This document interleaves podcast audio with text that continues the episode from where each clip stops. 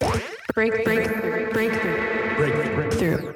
Break, breakthrough. Break, breakthrough. Breakthrough. You are now listening to Breakthrough News.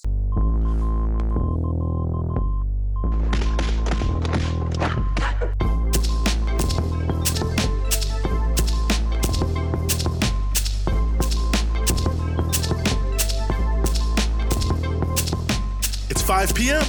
You're listening to Breakthrough News, and this is The Punch Out. We're following the news all day so you don't have to, giving you everything you need to know about what's in the headlines and what should be. And yes, we are back here on The Punch Out on one twenty-five twenty-one.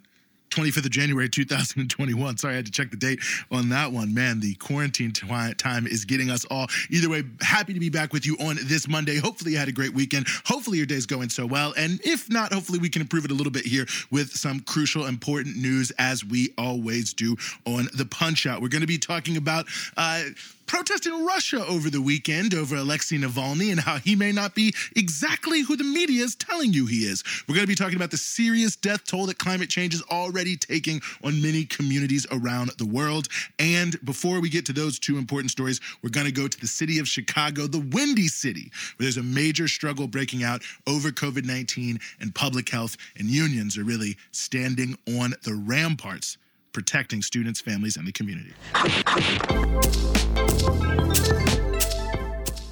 And yes, that's right. The city of Chicago this morning backed away from a decision that they were going to bring back ten thousand teachers in a large-scale school reopening. They wanted the teachers to come back in preparation for uh, what they claim is going to be many tens of thousands of students that are going to return in just a couple weeks more.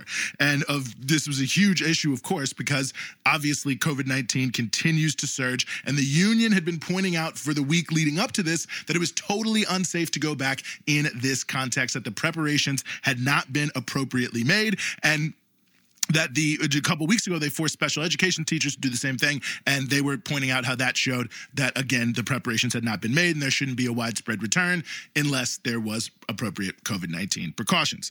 Now, teachers are adamant that this is not a strike, so much so that late last week, large numbers of them taught online outside in the freezing Chicago winter to show their willingness to work, just not to submit students, their families, and school staff and their families at, to just unnecessary risk here. Uh, the city, however, is claiming it's a strike. Ultimately, they want to make it easier to retaliate against teachers speaking out for public health and to try to muddy the waters about what this is really about. Maybe it's about some other suspicious demand, some other greedy union thing, and it's not really about what they're saying, which is public health. But the union has made a few key points that have to be considered here and really should be the main ones. First, they were demanding that C D C guidelines be what the school system uses to reopen or for their reopening process, and the city refused that. They refused to use C D C guidelines. Second, the union notes that only nineteen percent of students are set to return in person soon, and that means that the ten thousand staff the city is demanding return is too large. There's not that many. It's unnecessary.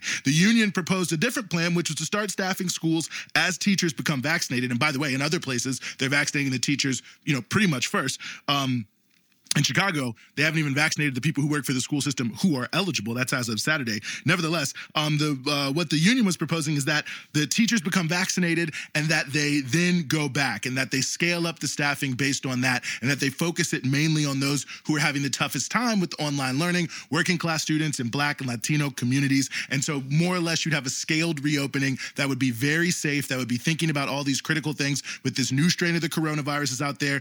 Uh And that also would be aimed towards, as capacity comes online in a limited way, going towards those who are the most vulnerable from the effects of poverty, quite frankly, and why they're unable to access the internet and other critical elements of that that make online learning a thing. Either way, the city was completely against all those things, and now they have forced the teachers to, you know, make this action and agree to work online but not in schools. So, I mean, here we are in Chicago, four hundred thousand dead from the coronavirus so far in the United States, four hundred thousand dead. As I already mentioned, you got a new variant. It's spreading quicker. It could be more deadly, they're saying. We don't know that yet. And somehow, for some reason, the city of Chicago is trying to force tens of thousands of people back into enclosed spaces and moving around around the city without much more than the most, most basic precautions. And as the union tells it, they're not even meeting that basic goal that they claim they are on paper, but instead are trying to blame teachers for caring enough about their community to raise their voices about unsafe practices. Now, they're claiming the school that the this well the school system that is C P S that they are going to push people to come back on Wednesday, and that essentially if you don't come back on Wednesday you'll be locked out. I mean, that's what the real uh, effect of it is, that they'll be locking out workers who refuse to participate in this this public health disaster being perpetuated by the Chicago City schools. However, they back down today, and we will see if they back down again on Wednesday or meet the demands of the union, which are certainly imminently reasonable at a time where all of us are facing such serious peril.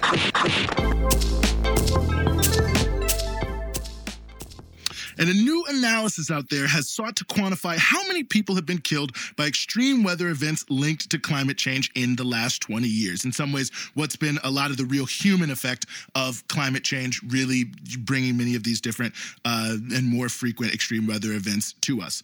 And what did they find? Well, they found that almost half a million people have died in almost eleven thousand different extreme weather events that they tracked. And they noted that Puerto Rico, Myanmar, and Haiti were the hardest hit individual countries. And the particular number there is four hundred eighty thousand dead. Again, four hundred eighty thousand dead, eleven thousand extreme weather events over the last twenty years, primarily in poor countries in the global south.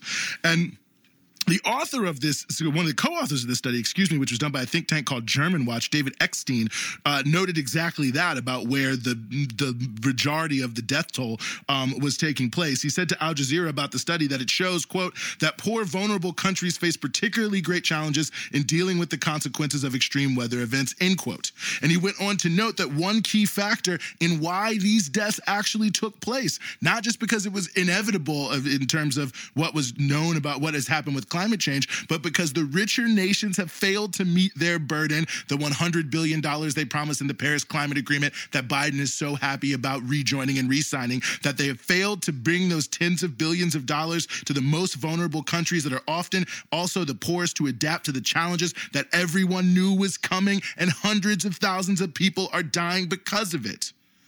And not to mention, the majority of the people dying in these vulnerable countries are not the people producing the emissions that are causing their deaths. Yet those responsible are not paying. Tropical storms, hurricanes, and cyclones are the biggest culprits here, and uh, they have, I think we've all noticed, been happening much more frequently and with a higher overall intensity, and are expected to happen even more frequently. In fact, the number is expected to jump every time global temperatures warm a tenth, a tenth of a degree. This all, of course, reflects the very real human toll of climate change. And it outlines as uh, things are going right now, it's set to increase devastatingly. Ultimately, it's the drive to accumulate wealth that makes it so hard to uproot the fossil fuel industrial complex. And we owe it to those who have given their lives so far to start getting serious about capitalism's role in destroying the climate, all the sooner that we can be about the real business of saving. Thousands of people were arrested at protests over the weekend in a range of cities in Russia, including the capital city of Moscow. The demonstrators were taking part in events in solidarity with the opposition figure Alexei Navalny, who was jailed recently when he returned to Russia from Germany after being poisoned, which he claims, and the Germans claim, was carried out by the Russian government. The Russian government is saying they did not do it.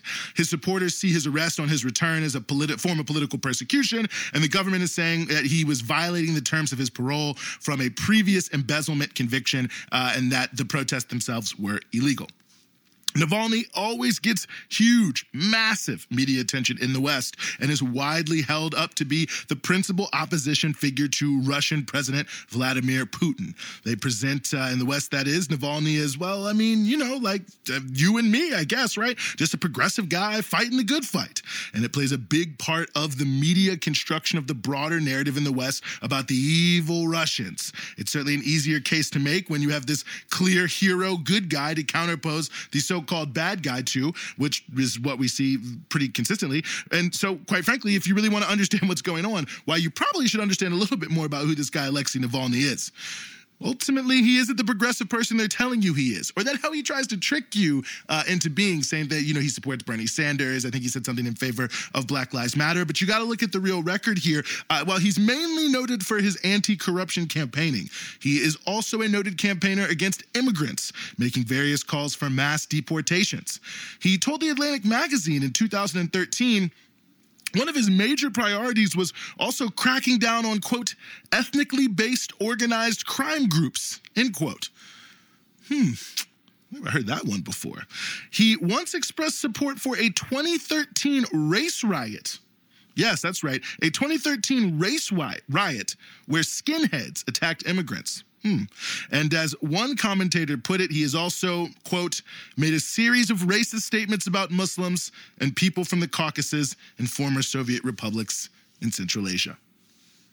Navalny also isn't really as popular as he's made out to be. He's been polling at about two percent recently and has, as that would imply, a relatively narrow base of support. And whatever the inconsistencies in the Russian elections in and of itself, it's very clear that the extreme right-wing but very oddly named Liberal Democratic Party and the Communist Party are much more significant opposition forces. And in fact, Navalny has recently tried to burnish his reputation by backing their challengers in certain elections, which in the Western media turns into, oh, they only did well because Navalny backed them, when it's the other way around. Uh, and also, he's toned down his earlier neoliberal rhetoric, very free market, uh, right-wing kind of guy economically as well. But to adapt a little bit more to these more popular opposition parties has been more in line with their more generous economic visions, as it were. Ultimately, the building up of Navalny, the fact that you've probably heard so much about him, but none of what I just said, is to put a positive spin on a bad policy. Opposing a new Cold War with Russia, which is where it seems all the major parties want to take us, isn't about loving Putin. It's about the most responsible way to move the world away from war and destruction, from an endless war drive, this constant enemy politics, rather than global cooperation, which we obviously need more now than ever, given what we just talked about with climate change. But either way, you can't have a war without propaganda. And the morality tale of Navalny versus Putin is designed to make you feel good about a set of policies that actually have nothing to do with freedom and democracy. In fact, the only thing that usually seems to come with them is increasing number of troops in Poland, more nuclear missiles, more giant bombers, and other high-tech boondoggles. So when they're building up all these things about who's who and what's what and who we have to take out, just consider some of what I told you here today.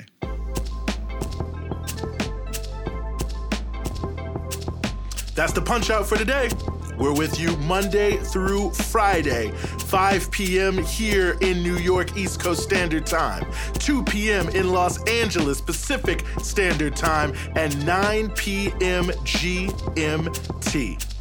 And of course, you can support everything we do here at Breakthrough News at patreon.com slash breakthrough news.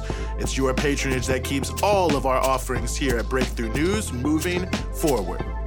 And of course, you can check us out across all your social media platforms, Instagram, Twitter, Facebook, at B T Newsroom.